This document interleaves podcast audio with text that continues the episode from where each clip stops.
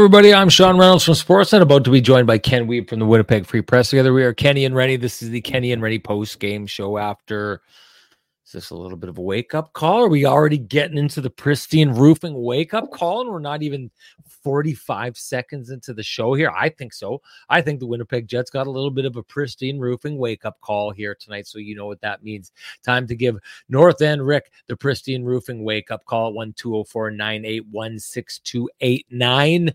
You don't want to give North End Rick the call. You can give it to 1 204 237 7663. But hey, he's the guy you want to talk to for everything that you need as far as roofing, exteriors, uh, siding, all those different kind of things. Um, and just a reminder about uh, their campaign to give away a free roof. Uh, so it's one of those situations where you have a neighbor, you have someone you know, a house you pass by on the street on your way home, someone who looks like they need a new roof and aren't in a position to do that for themselves. Pristine Roofing wants to help. They want to give the whoever that person is a hand. So you can get a hold of North End Rick at 1 204 981 6289.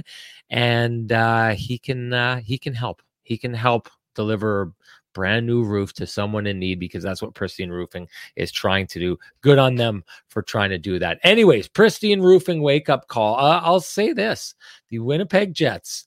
Um, we've talked all this about them. What was it? They would win seven of their last eight games or, or something like that. Uh, I think this is a game that probably shows a little bit that, uh, you know, the, the, the wrestling character that I've been working on lately, the truth, the truth teller. I think there was a lot of the truth telling going on the last little while when we talked about the Jets, even though they're being on this winning streak, their standard slipping. Eventually, the Jets started talking about that over the last couple games. Rick Bowness talked about it. Brenden Dillon talked about it after their last win. This is why these kind of things are important. So, yes, the Jets won seven of their last eight games, and they went on a heater before that five game loss they had before that. But I find this interesting.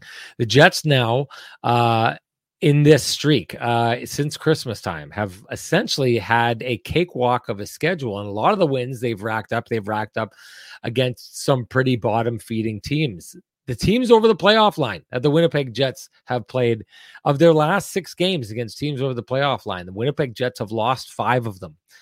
Um, so what I'm seeing from this team for the vast majority of the time since uh, after Christmas is a team that schedule has allowed its standard to slip, has allowed this team to not necessarily play to the top of their game, has hidden them behind a lot of people who say, you know, they're finding a way to win and good teams find ways to win and all this kind of stuff.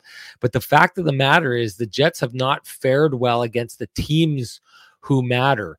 Uh, and I thought tonight that first period was really a good example of a team that walked into this game uh, having, you know, not reached their standard for a number of games before that, and then just found themselves in the middle of a pressure test against the Dallas Stars and didn't work out. Uh, as well as they would have hoped to in that first period. Now, I don't necessarily think that the scales were tipped as as far as people thought it was. I do think that the Jets, uh, I do think that the Jets in this game in the first period, um, they were outworked a little bit. The Logan Stankoven turnover that he creates against Mason Appleton uh, for that third goal. Um, you know, the Jets do this all the time with their back pressure and they're back checking. And when they do it, we talk about what great, uh, what great work they're putting in and all of these kind of things. And then here I was seeing a lot of negative talk about Mason Appleton. I mean, these kind of things happen. Sometimes the other team just makes good plays. And Logan Stankoven, boy, oh boy, talk about another fine for the Dallas Stars in their drafting. That scouting staff, uh, like the Jets, gives the Jets a run for their money. Two teams that really, really know how to find value in the draft. Um, clearly, Cole Perfetti's turnover at the beginning, uh, not not the kind of play that you want to make. This, these are the things I'm talking about, allowing your standard to slip. You probably get away uh, with a pass like that against the Chicago Blackhawks, uh, maybe even against the St. Louis Blues, probably against the San Jose Sharks, teams that the Jets have been making hay against. You don't get away with that play against the Dallas Stars. And if I'm being honest, I don't love the positioning of Vladislav Namestnikov where he is to receive that pass. Um, he needs to be closer to the boards in that situation there. If you if you're asking me. So I don't pin this all on Cole Perfetti, but based on the talks that we've been having about where he is, not necessarily a good look for a player who can't seem to produce points, whose bread and butter in the NHL is going to be about producing points, and now finds himself on the fourth line. You can't, in a game like that, be allowing your fourth line to burn you. That's what happens in this situation. So another tough one for Cole Perfetti. Um, Vladdy Namestnikov, I thought he had a really good game. I, am going to try and sum this up as quick as I can. I actually thought Connor Hellebuyck was the best goalie in that game. The old Rennie standard that he talks about now and again. Jake Oettinger, I didn't think, even though the Jets pushed quite a bit harder in that second period, I don't think he was overly tested in that game. Uh, the Jets started to make it a little more confusing for him in the second period, getting bodies to the net. Uh, but for the most part, uh, I didn't see him scrambling often. The Jets weren't making a move from side to side.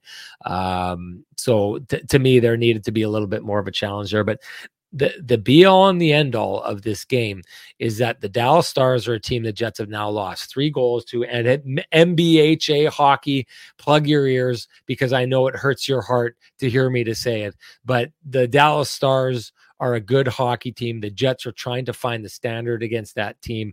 They need to find the standard against that team because, from what I take away from the Colorado Avalanche, regardless of where the Winnipeg Jets um, finish, whether it's first or second or third, I don't have uh, I don't have a ton of faith in the Colorado Avalanche hockey team as they stand, unless they did something dramatic at the trade deadline. So, in my mind, if the Winnipeg Jets are going deep in the playoffs this year, it is going to take beating the Dallas Stars in either the first, more likely the second round. And the Jets haven't found the recipe against them so far. They can't score against them.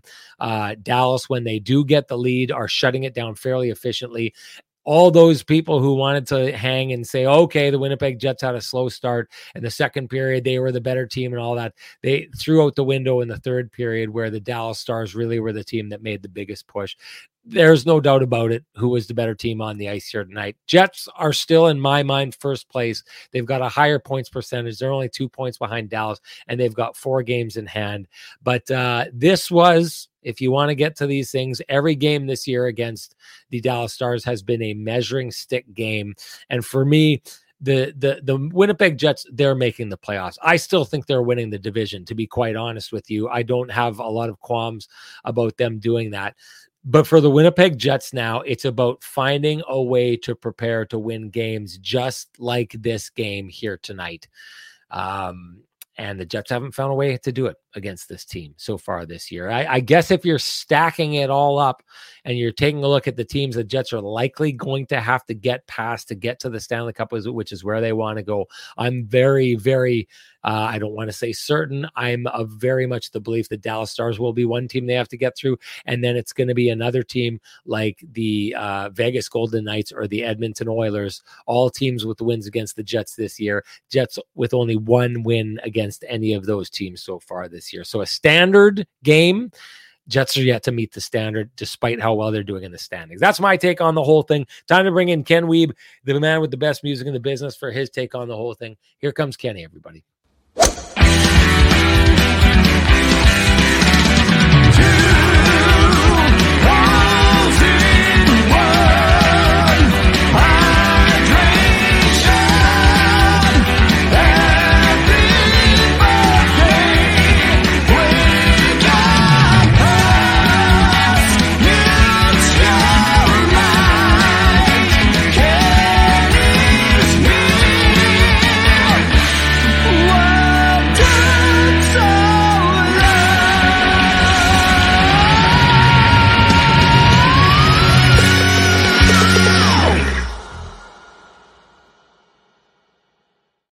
Kenny, only one of us here tonight is looking like a Vittorio Rossi, man. That's clearly you. That tie, I've seen that tie before. Uh, that is a Vittorio Rossi tie and and a beauty, a beauty that I handed over to Ken Wiebe because look, it brings out his eyes better than it brings out mine. I've known enough about this kind of stuff because I've learned about color patterns and things like that from our main man, Frankie. Uh, so you know what to do if you want a guy who can even teach a dimwit like Rennie how to put together a good color patch so that a guy like Ken Wiebe looks like a million bucks right now.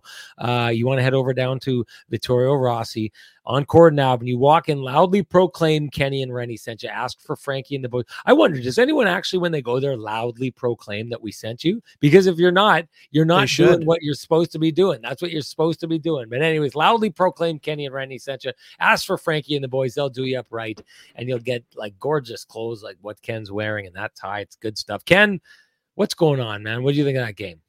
Well, uh, what I thought was that the uh, Jets did what you've been asking Rick Bowness they've been doing for the last two weeks, and and he finally had an outpouring of uh, truth serum. I think. I mean, he had there definitely said this morning he was, um, you know, things had slipped and they needed to improve, and they would improve, and they did not improve today, or they certainly did not improve in the first period today, uh, is what I would say.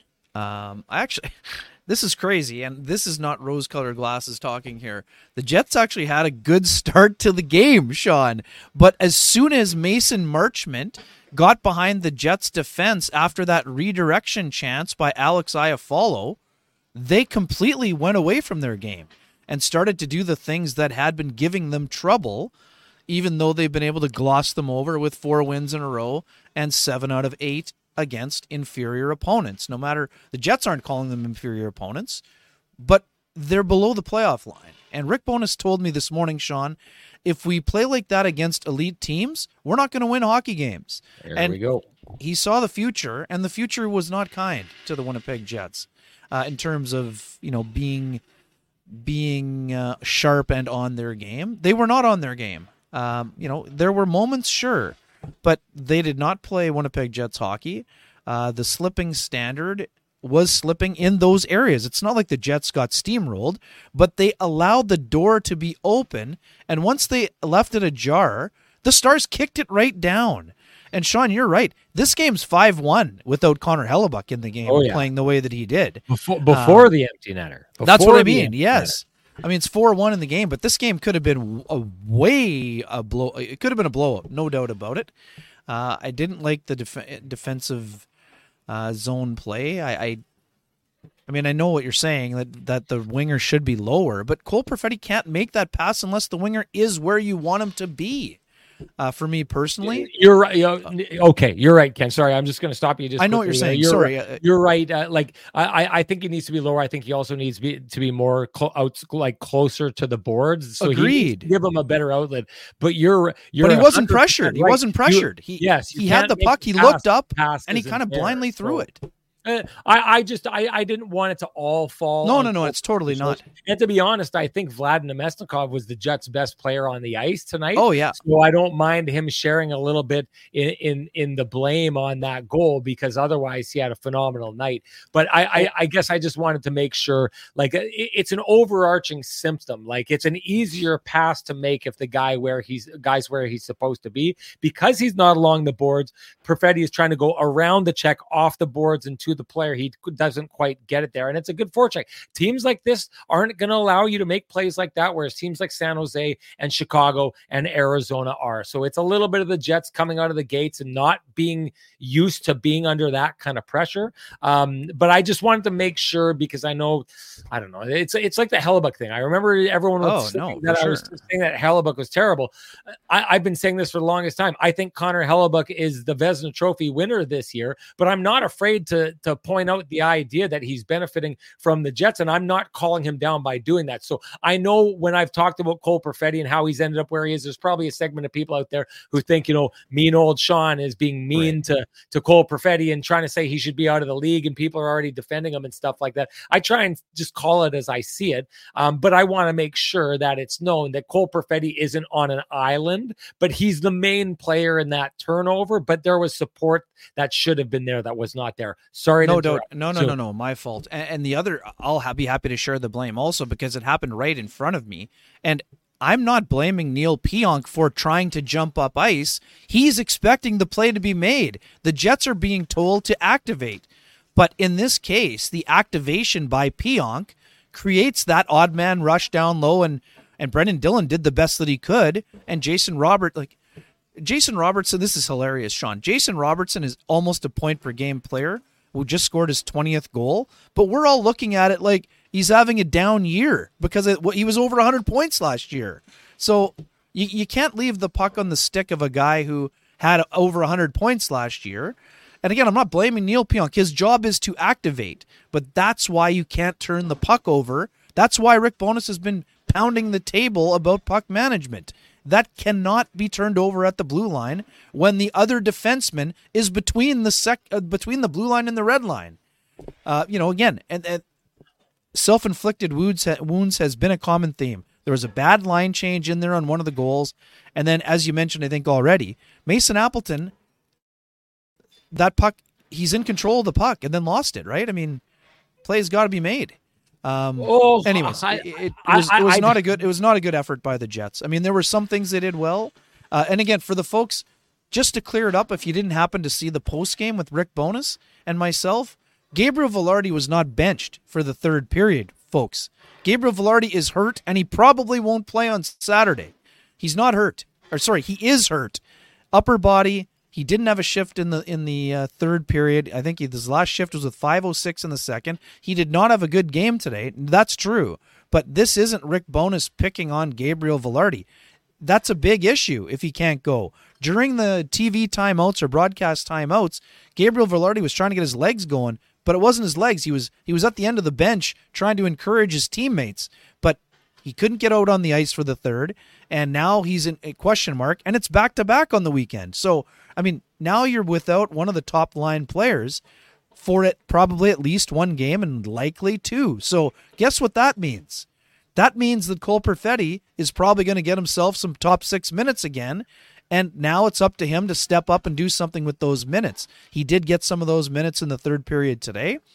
Again, outside of the pass, I saw signs from Perfetti again. But right now, Sean, we've been talking about this for a long time. The Jets scored plenty during the four game winning streak, but when they play teams that are very sound and stingy defensively, sometimes there are issues with them being able to score in those games. So that's a big thing coming up. We, there's one week until the deadline, and that was a hot topic today. Obviously, with the Stars picking up Chris Tanev, who we both had on the wish list of the Winnipeg Jets, or anticipated that he would be on their wish list. As Pete DeBoer said this morning, pretty much every contender in the NHL wanted to acquire Chris Tanev, and not only do the Jets not get him, he goes to the team that they're 0 3 against. And Sean, I'm I'm here to tell you, and we talked about this last show. Chris Tanev is going to be to Dallas what Sean Monahan is to the Jets. Every single area that the that the Stars need a check mark, he's going to provide that. Mm-hmm. Physical guy, high character guy. You can play him with Heiskanen, you can play him with Harley, you can play him with Lindell, and the guy's going to give you 22 plus minutes and be a warrior. So, anyways, it, it, there's a lot to lot to work out here. Uh, as we continue. I'm going to step back from the table and and then we're going to dig in because there's a lot of things that we're going to need to talk about here today after this game.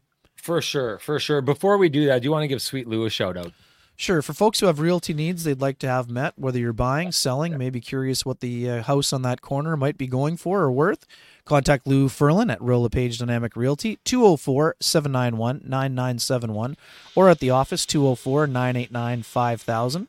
His email is lou at loufurlan.com ca. That's L O U at L O U F U R L A N dot C A. Lou Furlan, excellent realtor, excellent human being, and excellent supporter of the community, including this podcast. If you have realty needs you'd like to have met, just like we tell you with Vittorio Rossi, tell Sweet Lou that Kenny and Rennie sent you, and he will take care of all matters regarding real estate. To your point about uh, the the Stars acquiring Tanev, um, Logan Stankoven uh, coming into that lineup. like, yeah. Like so essentially, if you're the Winnipeg Jets, and so that's something we're gonna have to get to here with a week to the trade deadline. Uh, I'll be uh, you're, you're gonna be there too. Yeah, we we'll both be yeah, in Seattle with the Jets Seattle. when that happens. Um, the, the Stars go out and they address a need on defense. They've got Oettinger and goal. He hasn't had the best year, but uh, my guess is the uh, Oettinger, you'll see the best version of him come playoff time. Dar- the Stars are an extremely deep team. Like they've got an extremely deep lineup. And if they were looking to add to their lineup, Logan Stankoven came in tonight and looks like he's one of their better players. Like they don't need this is that whole thing about how the Jets were talking about, you know, okay, well, we won't add anyone we'll just wait till uh um uh, when when Kyle Connor was injured. He'll come back and he'll be our trade di- deadline acquisition. Well, this is a trade deadline acquisition for the Dallas Stars. Logan Stankoven is a phenomenal player. He was destroying the NHL after he destroyed the WHL. He's been on a crash course with the league. I'll be honest with you, Ken. I just saw a report that came out and it was talking about the best prospects outside the NHL, and I looked at the list, and the one thing I looked at right off the bat was if Logan Stanley is not, or sorry, Logan Stankoven is not one of the top three players on this list, I don't take this list very seriously. Get a new list. Yes, yeah. because because Stankoven, you knew he was coming, and now you've seen like and talk about a player that okay, that's great if he's putting the puck in the net for you, which he is. Three goals in his first four games with the Stars. But do you see how often they used him tonight? You see how often he was on the ice? And never mind when he's on the ice, do you not notice him every single time he steps on the ice? And uh, it, I can I feel a little bit different about that play by Appleton. I, I just think sometimes players make good plays. Appleton had no idea Stankoven was coming. Stankoven no, no. with the, the crazy, crazy good hustle there makes that play happen. I think sometimes you just have to concede that good players make good plays, and Logan Stankoven did that. But just to the point of the Jets uh, you know, and what they need to address, which we're going to get into here. This is kind of my way of getting into it. But talking yep. about, like people say, I think the West runs through Dallas at some point, and Dallas is the team that went out and got a really good guy on defense. They've got their goaltending, they've got depth, and now they're adding a guy like Stankoven. Um, boy oh boy they've done their work. If they're low if the stars didn't do anything else between now and the end of the trade deadline i think that they've taken care of a, a, good chunk of their business. I don't know that they need to add. I think they can be comfortable and see if something falls into their lap.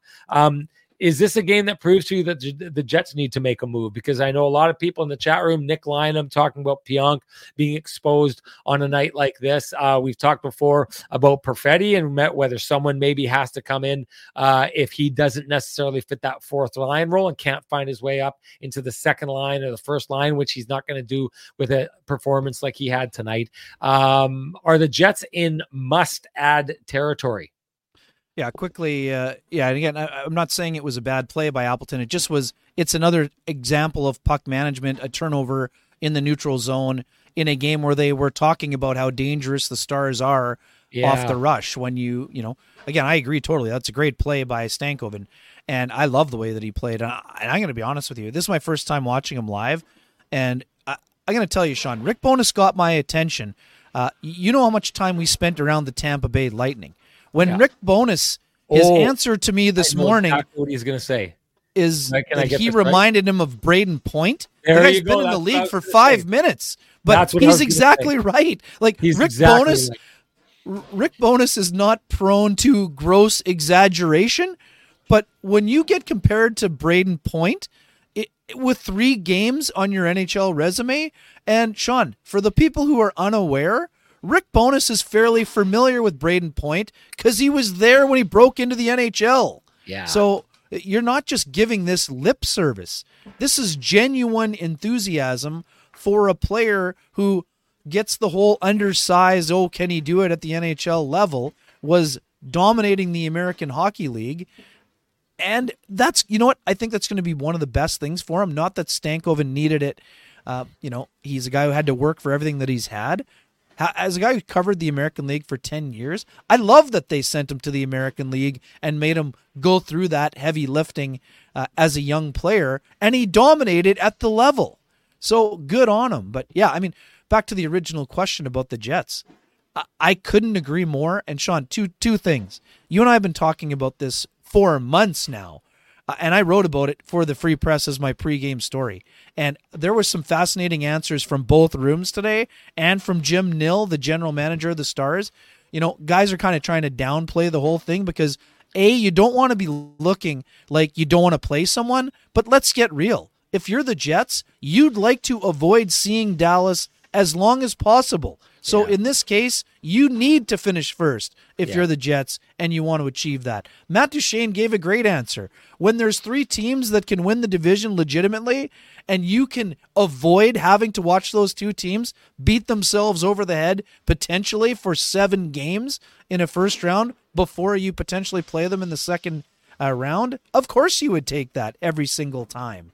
But you know, at the same time, Duchene was quite frank. You you can't be an idiot and say you don't want to play someone, give them bulletin board material, and then watch the eight seed steamroll you because Right. you weren't ready to play them. But Yep. a, I think it means the Jets better buckle down in the last 24 games if they want to be a team that goes on a long run. That's not to say that they can't. And as I mentioned, if a team wants to win the Stanley Cup, you're going to have to beat four great opponents, which again is what Adam Lowry told me this morning. They know that. But it, there's a big difference between facing a seven or eight seed and facing Colorado or Dallas or in the Pacific if you got to face Edmonton or Vegas or Vancouver, depending on how that works out. And you can't even count out LA yet, to be quite frank. So, uh, in terms of the trade deadline, Sean, absolutely the Jets should be adding. They they know it. You and I know it, and the rest of the league knows it. That's not to say the Jets are not a bad team. They're a very good team. But at at the very least, they need to add some depth, whether that's on the back end, and they need to potentially add some scoring. So for me, no doubt the Jets need to add and should add. And that's and I get it. That's tough for some guys on the periphery of the roster, this is not a participation ribbon league. If the Jets, it's wide open to win for them and other teams, and that means they're going to have to add to this roster. I'm not saying go out and add 10 players by any stretch, but I think they probably need to add one defenseman and potentially one forward, probably a bit more size. This was an I'm not saying the Jets didn't get pushed around, but they certainly didn't impose their will on the Stars today. And again, you want to get out of the West, you're going to have to beat a couple teams that are really physical. Um, I just wanted to bring something up here because I've seen it happen a couple of times. Dorian uh, Wasakase says McGroarty can be our Stankoven, or will we get in our own way? Don't do this. We- We've seen this before. This to me reminds me of the uh, Logan Stanley is the next Zdeno Chara conversation that was happening here. Listen, I don't think it's good to put this kind of pressure on someone, and and just like it, it's the same thing that that we've been talking about for a long time. It's always the next Jets players coming up, and they take like I remember the Ville Heinola, and I don't know what he's going to become, but I remember the Ville Heinola comparisons to Colorado's young star defenseman, and just Yeah. at that time, it's like like people need to pump the brakes on this. Like McGroarty, you don't know what's going to happen. You definitely don't know that you can just grab him and throw him in, and you're not listening to what Ken just said here. Like Logan Stankoven was probably ready to play in the NHL at the beginning of this year. I remember being surprised at the beginning of the year that he did not start with the Stars, but they put him in the AHL and they let him season and they let him build his confidence so that he's ready to do this. Like that, that there's a step to be taken on the way. Kyle Connor played in the AHL before he came up and played with the Winnipeg Jets. Uh, um, Josh Morrissey, Adam Lowry, go on and on and on. These players come up. So like th- th- this is this is a lot to ask from a player. And you know, one in a mil, one in a hundred times, someone's going to be right with this. That a guy like McGroarty will come up and he'll just hit and he'll go and he'll be phenomenal he'll he'll be great. But 99 out of 100 times, what you're doing in this case is you're making a completely unfair comparison to Rutger McGroarty, asking him to come up and start doing immediately what what we're seeing right now from Logan Stankoven. So you just uh, you can't do that. Everyone looks at their prospects and thinks that they're the next big thing, and I get it. And everyone wants their young people to play and be thrown in and just get into it and that kind of stuff. Like Logan Stankoven walks in and is blowing up the NHL because he was over ready for the NHL if you pulled up McGroarty, I'm not saying he couldn't be a really good player, but starting out and just like saying, you know, come on, Jets, get your act together, bring this guy up and put him in the lineup. That is a lot to ask. I don't think people understand how much they're asking. Ken, I'd like yeah, to no, just quickly. J- Jim Nill worked for the Detroit Red Wings for a long time, who are known for marinating their prospects with the Grand Rapids Griffins until they're ready. And I love a lot about Rutger McGroarty's game. His his game should translate to the National Hockey League, but you are, as Sean said, you're asking a lot to expect him to jump in and be a top six player uh, immediately. I I think he can come into the lineup and be an effective player. I don't know if that's on the fourth line or the third line. Eventually, he could. He's going to be a top six player eventually, uh, but I I don't think the Jets are counting on him uh, being a guy that plays on the top six for Game One of the Stanley Cup playoffs unless uh, something changes dramatically.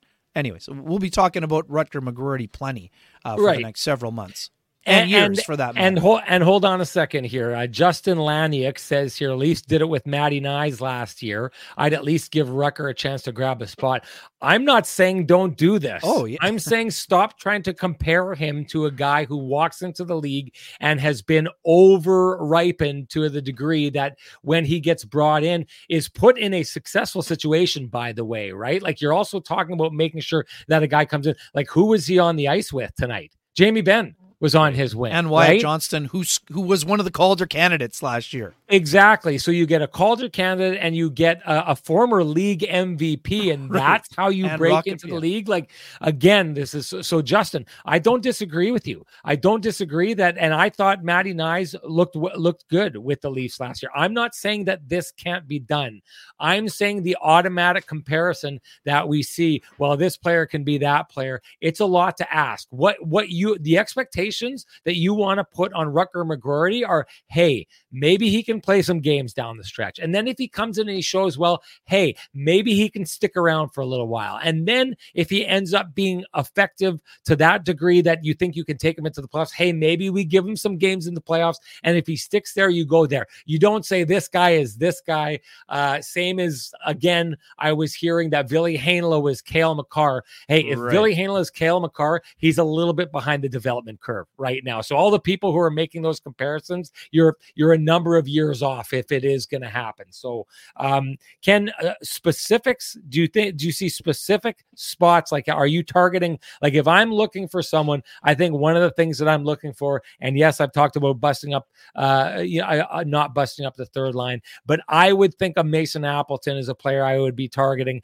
to maybe move down the lineup to get someone onto that third line who can add some grit, but also a scoring punch to try and get that line going again. Because as we've seen, that they have not been scoring the way they did at the beginning of the year. I wonder if there's an expectation that you, they would re regroup and and recapture what we saw at the beginning of the year, or if it's the idea that as as the year goes on, things get more defensive and it gets harder for a line that looked to be outscoring their past their past production in the NHL, players like Lowry, players like Appleton, maybe not so much Nino Niederreiter, but is it too much to ask for them to get back there given how tight things get into the playoffs?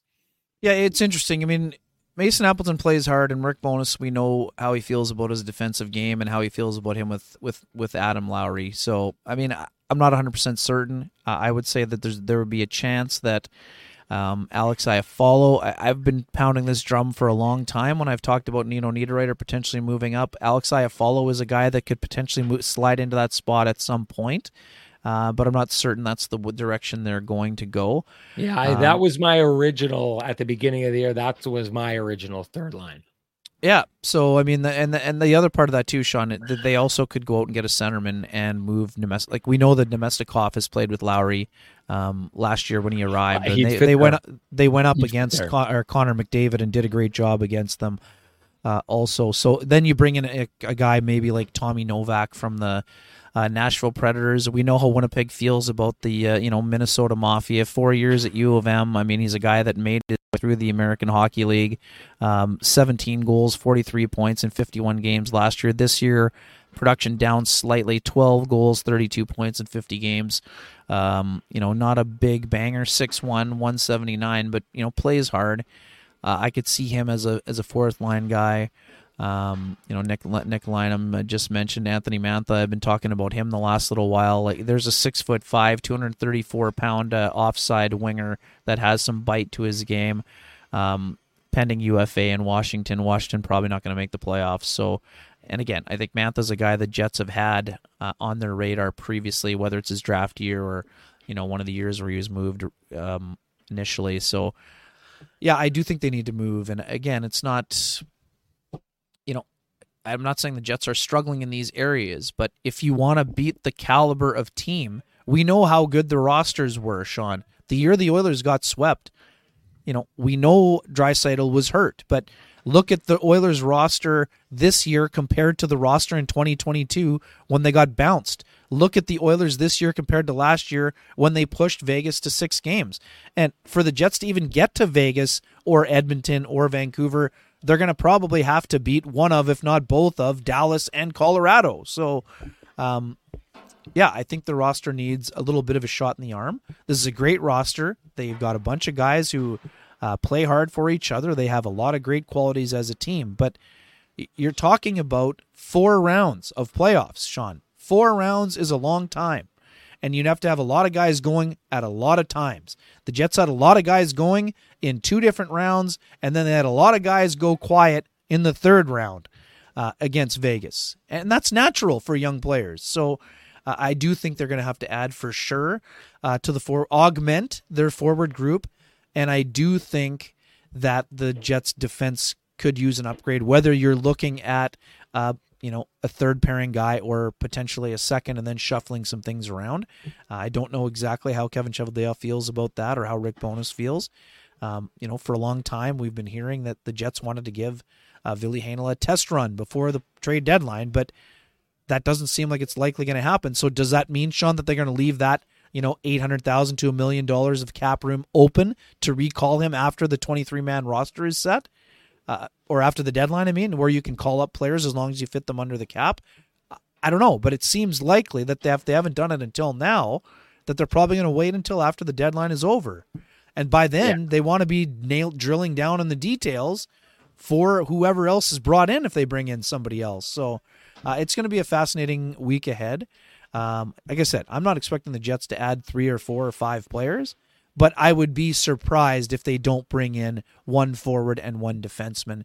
Uh, now, what level of, of player that is, uh, we know that it'll be a high character player, uh, and you know probably someone with some size and some bite. But it also would not hurt them to get a little bit more offense uh, into the into the lineup, especially you know depending on what's going on with Vilardi's injury here. I mean, this is this is a guy who has been a very good player for the Jets whenever he's been in the lineup outside of the times when he's been banged up?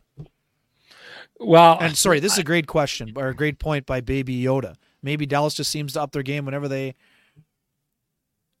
whenever they what? I'm not sure. Sorry. I, well, they get to the playoff. Whenever oh, they sorry, get to the playoffs, when playoffs. they play the Jets, maybe it looks like maybe. No, no, I meant? think he's saying that about the playoffs, and this is actually something I wanted to talk about because uh, we can say all we want about the Winnipeg Jets, and you'll have to clear that off when it's time there, Ken. But oh, sorry. Uh, you can say all we can say all we want about the Jets, kind of sleepwalking through the wins that they've been getting against lesser teams uh, over the last little while. Um, and I don't know, someone was trying to make the point, thought they had a gotcha moment there when they were talking about like half the teams in the league being below the playoff line and the Jets winning and all this kind of stuff. Like I said, five of their last six games against teams over the playoff line, they've lost. Like that, that's pretty damning to me. You know what I mean? Like if you if you are not able to beat the teams above the playoff line, the teams that you will be playing in the like that's the difference. If you're trying to figure out what I'm saying is the difference, the teams below the playoff line, you're not gonna have to play them in the playoffs. The teams above the playoff line, you're playing in the playoffs. And if you're going five uh, losses out of your last six games against those teams, it's probably saying where your game is right now. So, what we've seen from the Winnipeg Jets for a while here is a team that's able to just muster enough to get past bottom feeding teams. And then they haven't been able to do it when it's good teams. And this point about the stars, I think, is an important, important one because why I have talked about and why the last four or five shows, a lot of the conversations we've been having, Ken, is around the Jets and like letting the standard slide is like the, the idea that the Jets, okay, can they turn it on? Because in the past, that's been the problem with them. The Jets, when they, I say, say it time and again, when their foot slips off the gas pedal, they have a hard time finding it again. That's the history of the Winnipeg Jets. Go back and look it up. That's what we know from the Winnipeg Jets. That's not the Dallas Stars the Dallas Stars are a team that goes through these little lulls like they've been going through before this game. Uh, and then when it comes playoff time, they find a way. The Stanley Cup uh, year that they go that they go and lose to the Tampa Bay Lightning, they just turn it on. They find it at the right time and they go. They show up at the right time. They're always a tough out in the playoffs. And so tonight to me is just an example of listen, the Jets have been playing you know, mediocre hockey, although they've been resulting in wins. The Dallas Stars have been playing mediocre hockey. It's been resulting in losses. I think a lot of people in Winnipeg were kind of patting themselves on the back and saying, hey, we're a good team. We know how to find a way to win. And these other teams didn't. Well, on this night, when two teams looked at each other and said, okay, enough messing around like we've been doing, it's time to raise our games. It was the Dallas Stars who raised their game higher, and they've got the muscle memory to do that. And that is the final frontier for the Winnipeg Jets is finding a way to make sure that when they really need their best against the best, that they find it. Dallas Stars have a history of doing that. The Winnipeg Jets don't. That's why I bring that up all the time. That's why I think it's a concern. Um, Ken, we should talk. Uh, Sorry, just one. just go- to that point on. that you said. I mean, Rick Rick Bowness made it clear. We haven't brought our A game against them. There's just not enough guys tonight. And in those games, they've brought their A game. A B game is not going to beat them. And they've played better than we have all year, basically. So, no, you cannot beat the Stars with your without your best and the Jets haven't found their best against them. They have found their best against some elite teams in the NHL this year. So yes, I mean you got to play who's on your schedule. They've played very well against Boston, against some of those other teams, but they've also stumbled against some of the best teams. So there's work to be done, and there's work to be done for every team in the league. That's why it's so wide open this year. Ken, I'm going to go and uh, pat myself on the back the same way so many people in our chat room were patting the Jets on the back for finding a way to win against some of the bottom teams in the league. Uh, with our commentary the last little while, where we've talked about why the Jets barely slipping past the Arizona Coyotes and the Chicago Blackhawks and teams like that and not playing their game properly, why that matters. I think it's good analysis that shows up in a game uh, in a game like this, and you know people kind of see on display what the issues are. Uh, I'll say telling the truth in that case really paid off. And if you're looking to pay off high interest credit cards or debt, we suggest you go talk to our friends at Cambrian Credit Union about their payoff loan. They can show you how starting out or, or so how taking out a loan to pay off your debt actually gets you debt free faster and you can save thousands of dollars. Go to cambrian.mb.ca to book an appointment online. And just a remi- reminder, Ken, we don't talk about it as much anymore, but uh, we don't just talk about Cambrian uh, because they're a sponsor of this show. Yeah. Both uh, you and I are customers of theirs. Members, both you and I have a mortgage there. Both you, I mean, I've got, I think our household has like six or seven accounts with them, including including all my kids. We've been, uh, we're not, we're we're putting our money where our mouth is in this kind of situation. We're not telling you to go someplace where we wouldn't uh, or don't know that there's great service. Uh, we absolutely know that. So uh, always great to have Cambrian on board. Um, the the line splitting, Ken. What did you make of it? What did you think that Rick Bowness was trying to achieve? And do you think he came anywhere near close, or do you think he was on to anything with any of the moves? Well, I just think that it was one of the nights where the Jets had too many passengers, and uh, I think he was just looking for answers. Um, much like we say before, when when you put a worker bee like Vladislav Namestnikov on the top line, you want some of those other guys to get moving. And we talked about it. Mark Scheifele had a great game against Vancouver. He had another four pointer uh, sandwiched in there. Uh, but this was not a night where Mark Scheifele was a dominant player. And in a game against Dallas, the Jets need their Mark Scheifele to be Mark Scheifele if they want to beat the Dallas Stars. They need Kyle Connor to be a dangerous sniper. Uh, I didn't think either one of those guys was really rolling today. Um, again, this is not blaming one or two players. Nikolai Ehlers was not at his best today, uh, and you know even Sean Monahan, I, I uh, made a couple nice plays, but he wasn't as you know dominant a player as he has been. So again, the Jets did not have enough guys going. So the blender is also out, Sean. And Rick Bowness was very vehement when I asked him about it. A lot of it was because Vilardi was out of the mix because of the injury.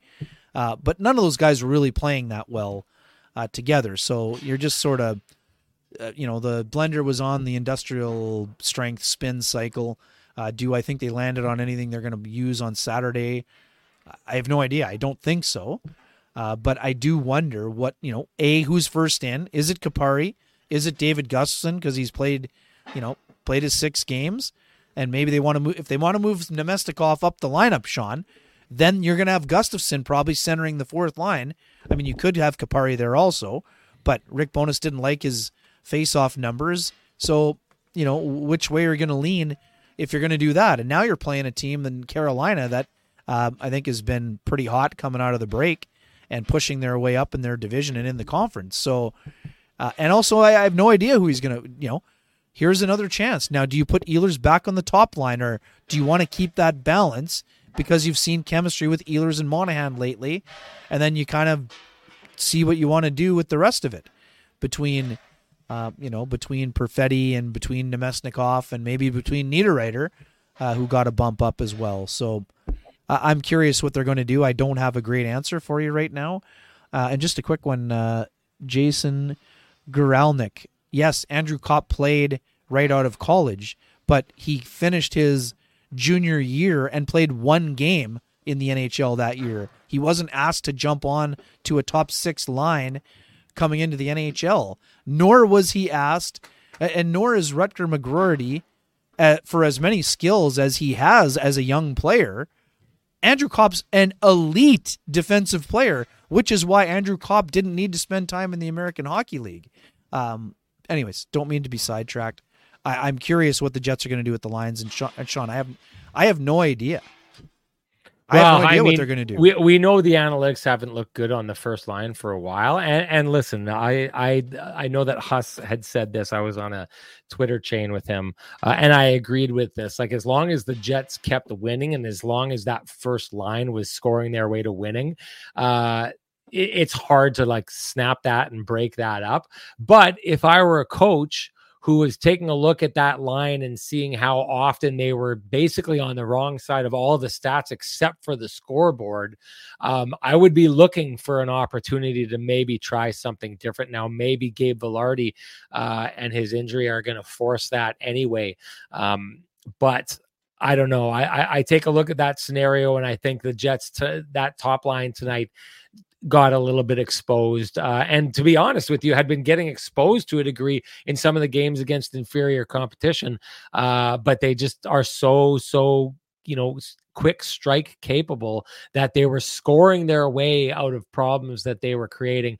That doesn't last for long, and it definitely doesn't last against good teams the way that it was lasting against some of the bottom feeders in the NHL. I just wanted to, or you on to talk about top line media just quickly, combo, which says T. Will, you can't burn the last cheap years of 55 and 37, especially with 37 playing at this year, this level. You have to buy. I couldn't agree more. To me, the thing about this is where the Jets are now. They've basically said, and and listen, the Jets like to pay good mind to the future. It's it's done well for them, um, but having invested the way they have with Mark Scheifele and Connor Hellebuyck and trying to open up this window and them being good right now, like they're they're I mean, they're 30 year old players uh, coming up now. Now, this is great, right? At 30, uh, Blake Wheeler looked absolutely impenetrable, just a dominant hockey player. There's potential within, th- I mean, it's not unheard of for 33 year old players to tail off, right? So if Mark Scheifele starts tailing off by the age of 33, you can't be surprised about it.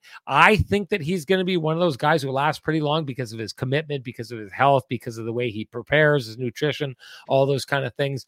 But if they slow down at 33, it's it's actually the norm. It, it, he'd be an outlier if he wasn't doing that. So these are the years. This is it now. And if the Jets are sitting hovering around first place in the NHL, and that's not enough for them to take a look and say, "Hey, we need to go for this. I don't know what is. I don't think they're doing it. Right. I mean, the Jets have done a good job of staying relevant for a really long time, but at some point, when you got a good poker hand, you got to push your chips into the middle of the table. And listen, this coming from the guy last year who I remember on this podcast against a lot of the people who were not agreeing with it.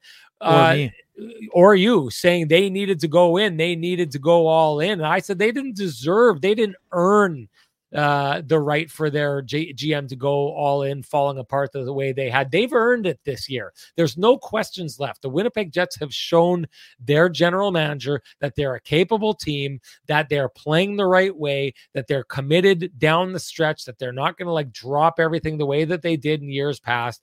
And you have to reward that. So I think that there's, I think there's a couple moves, if two, if not three moves left for uh, Kevin Cheveldayoff to make here. Uh, that would be my expectation. I just wanted to bring this up here because boring Sean Monahan with a very unboring comment here where he says, Sometimes Rennie is insufferable. Tonight is one of those nights. I got to tell you, boring Sean Monahan, I can feel your frustration and it feeds me. It just keeps me alive. It's, it's, this is a good night because I know somewhere out there, boring Sean Monahan is stabbing himself under the table with a fork. It just, it's a picture that just brings a smile to my face. Ken, uh, let's get to the Johnston Group got you covered play of the game. It's a good one. Oh, it is it ever. Um, and for those who didn't see or hear or watch or read or or whatever else, uh, I asked uh, Pete DeBoer about Brenden Dillon this morning, and he basically said he, he's one of the favorite his favorite people that he's ever coached, and he was not the least bit surprised that he's blossomed into a top four defenseman uh, in this league. And then Brenden Dillon just went out and made one exceptional play. Uh, this is why we always talk about value added. Uh, this play will not show up in any box score, but it will show up in every single highlight reel um, for a coaching staff, showing its players how to box out, how to give maximum effort. The Jets had just killed off the front end of a five on three. There's a shot on goal that is stopped by Connor Hellebuyck, and Matt Duchene's eyes got about this big when he saw a rebound kick out. But Brenden Dillon has his head on a swivel, finds Matt Duchene's stick, and absolutely outmuscles him to prevent a backdoor tap in for a power play goal to keep the Jets in the game. I, I love the play. It embodies everything we talk about when it comes to the Johnston Group got you covered play of the game because it is something that is a selfless act uh, that takes great awareness and kept the Jets in this game, even though they were not able uh, to bounce back in it or rally to win it. But that, that's just an exceptional play that Sean, he didn't quit on the play, and that's a play you're going to have to make in the Stanley Cup playoffs if you want to be a successful team. Um, great comment here by Winnipeg Gabriel Vivaldi, who says some players are 39 and still relevant against us. awesome, awesome timing uh, to point that out. I think you nailed that. Brenden Dillon closing that out. That's a goal. Uh, and it was Duchene, right? Who, Duchene, who, uh, yes. yeah. I mean, great player with great hands around the net. He's made his money there, and that's just an absolute 23 snips play this year for Duchene. no doubt. Uh, that is a perfect, perfect representative of the We've Got You Covered Johnston Group play of the game, no doubt. And hey, do you run a small business in Canada? Look to Canada's number one employee benefits plan, Chambers Plan. To give you a competitive edge. Chambers Plan is the simple, stable, smart choice for over 30,000 businesses countrywide. Visit chamberplan.ca to learn more. Uh, that's the chamber plan. Uh, Johnston Group got you covered. Play of the game. The Kenny and Rennie OGs. Ken, let's mix it up a little and go with the lamplighter next. Yeah, you know, I, my temptation is to, um, you know, build on what uh, Gabriel Vivaldi has just referenced in the absolutely absurd and ridiculous redirection by Joe Pavelski. But I'm going to the blue paint special from Logan Stankoven. He got he whacked the puck out of the air before Wyatt Johnston could, and Johnston was the guy who was closer to the puck. And for a guy who's five foot eight, he goes to all the hard areas. I talked to a lot of people around the stars today. They just love this guy. Um, in, in some circumstances, Sean, not only might Stankoven have been ready this year before he went to the American League, he might have been ready last year. Yeah. Uh, but the Kamloops Blazers were hosting the Memorial Cup. He's a Kamloops guy. Um, they didn't have to rush him because they have a bunch of offensive players, and it didn't really make sense for him to be a bottom six forward, even though he's a digger. Um, I loved everything about the Stankoven play. He was battling that whole shift. He made an incredible saucer pass before the initial scoring chance on that play, and then got to the front of the net and won a great big battle in front to score. So that's why it's Yeah. my lamplighter. It's The, it's the way absolutely the way the way he starts it quite often uh, if i'm picking a lamplighter i'll go and i'll pick a play that it may not be the prettiest but it's the right one the kind of the kind of goal that as a hockey coach you're looking at and saying now that's a goal right? So many things done right by that hockey player and it's just one right move on one right move on one right move on one right move that adds up to a goal. It's not you know a lot of the, you know sometimes we've been seeing offense recently from the top line of the Jets, where you know, you, you know they're, they're getting caved in in their own end. They head down the other way, get a good balance, boom, it's in the back of the net, right? Like those are the things that you can't expect to happen over and over again. If you're Logan Stankoven and you're making the plays that he made that added up to that goal and that play, that's going to happen over and over and over again. Uh, boy, oh boy, it's going to drive some people nuts, and I know some people hate it when we talk about players on other teams or other teams. Period on this podcast. But boy, oh boy, the Dallas Stars have a player in Logan Stankoven, and uh, the Jets are going to be dealing with that in the Central Division for years to come. Couldn't agree more that that is the uh, lamplighter of the game, but it doesn't matter. a lot of people out there are going to pick Namestnikov because it's the only Jets goal. A lot of people will go in whatever direction they want. That's the thing you got to do. Go in whatever direction you want. Tell us what your lamplighter of the game is, and you are automatically entered to win a frosty, delicious eight pack of lamplighter amber ale brought to you by our friends at Transcanada Brewing Company. If you can't wait for Kenny and Rennie to gift you your eight pack, head on down to Transcanada Brewing Company. Join them in their tap room at 1 1290 Kenaston Avenue. Boulevard, Kenaston Boulevard, where we will be having our final live KNR podcast on April 6th. It's going to be a great event. If you haven't got your tickets, go out and get them now. Just search Kenny and Rennie Eventbrite April 6th, uh, and it will pop up. You can get those tickets, and we will see you in the room. Small room show. It's capped. Can't turn it into a big room show like we have in the past. So there's a limited amount of tickets. Uh, so make sure you get in there before it's all sold out. Winner of the Lamplighter from the last game, that would be one Tracy Okranick. Tracy, you know what to do. Oh, well done, Tracy. And Sean Reynolds. Send me your full name and send me an email. I will send you a voucher for a frosty, delicious eight pack of Lamplighter Amber Ale brought to you by our friends at Transcanada Brewing Company. Ken, that means it's time for the keg save of the game. What do you got? You know, honestly, it, it didn't end up making a huge difference, but I I just love the fact that uh, Connor Hellebuyck stood tall right out of the gate. Uh, his stop on Mason Marchment on that breakaway is what I'm going to go with. There were some other saves that were big after the game was three nothing and three one, but to me, in a game where the Jets actually had a pretty good start. And on that same shift, they had a great scoring chance. Iafallo's redirection, is kicked out by Oettinger, and then Marchment all of a sudden sneaks behind the defense, just like Rick Bowness said they do. He said they fly the zone all the time. And oh, lo and behold, less than five minutes in, there's Mason Marchment on a breakaway. So the fact that, and you know, some people would say Marchment didn't make a great move. Hellebuyck just stared him down, and he he, he basically shot it right into his pads. But uh, I, that was a big save in the in the early part of the contest, and sort of allowed the Jets to still stabilize after having a good start, even though uh, shortly thereafter they kind of came apart at the seams uh, with uh, three self-inflicted wounds. But that's why I'm going with uh, that save as my keg save of the game. Uh, I'll go with it. I, I I I do agree with you, Ken. And I said it again. I'll say it uh, again.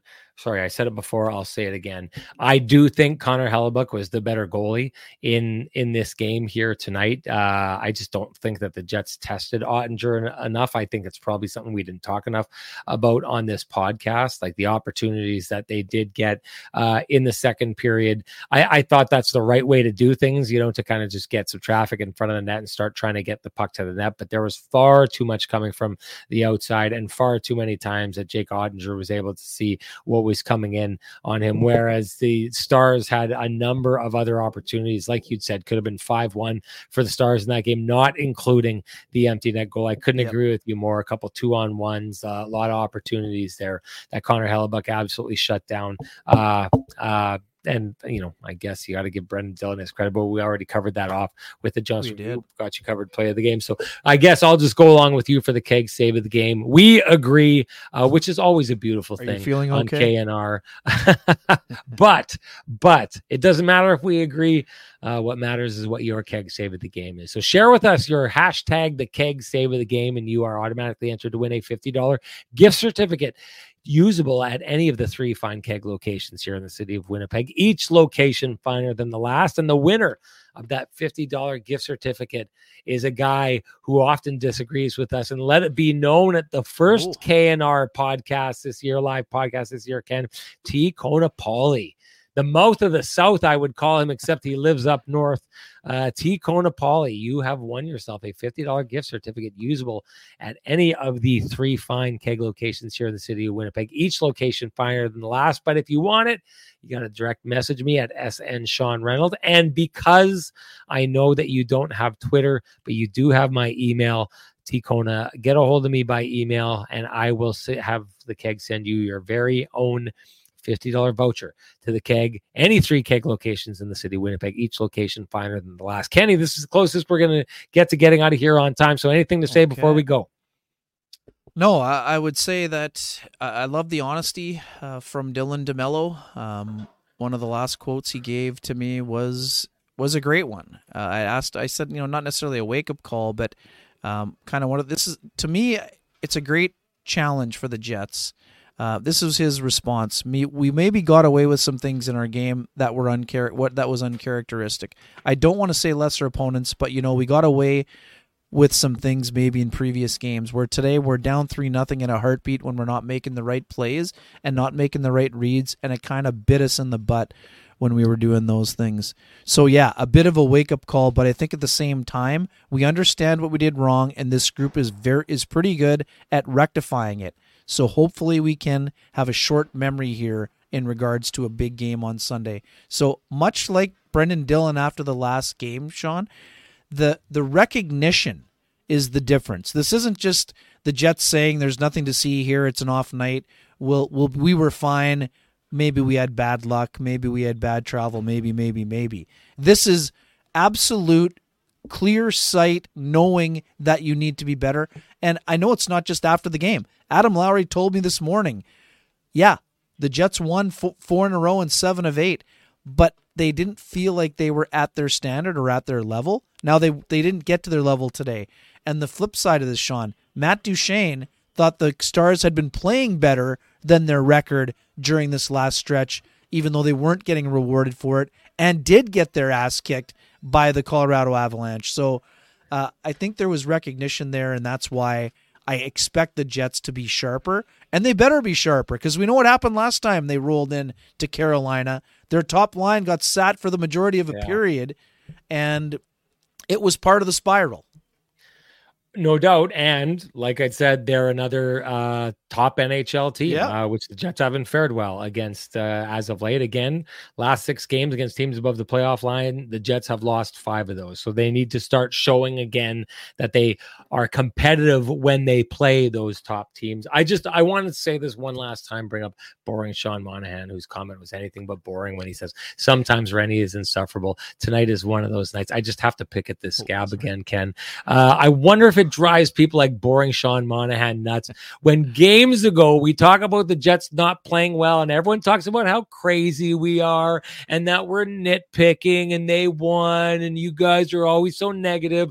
I wonder if it drives people like boring Sean Monahan nuts when the stuff that we say in this podcast, which the Jets and their coach don't say at the beginning, and then finally they come out and say, "Yeah, we haven't been playing well." I wonder if that drives people like boring Sean Sean Monahan nuts. I'm going to be honest, Ken. I hope it does. I truly hope it does. Anyways, folks, uh, that's enough for Heel Rennie on this night. Time for us to get out of here. We really, really appreciate uh, everybody joining us here. Just stay tuned. It's going to be a little bit weird. Uh, Rennie got co opted into the Hockey Night in Canada Montreal Canadiens beat. So I'm off to Tampa tomorrow, and I'll be in Tampa on for Saturday night for Hockey Night in Canada. It's an afternoon game for the Jets. I'm going to be in the middle of a broadcast day, which is going to make it really, really difficult uh, for me to pull off being there. So it's either going to be Ken going early or me going late after the Canadiens game.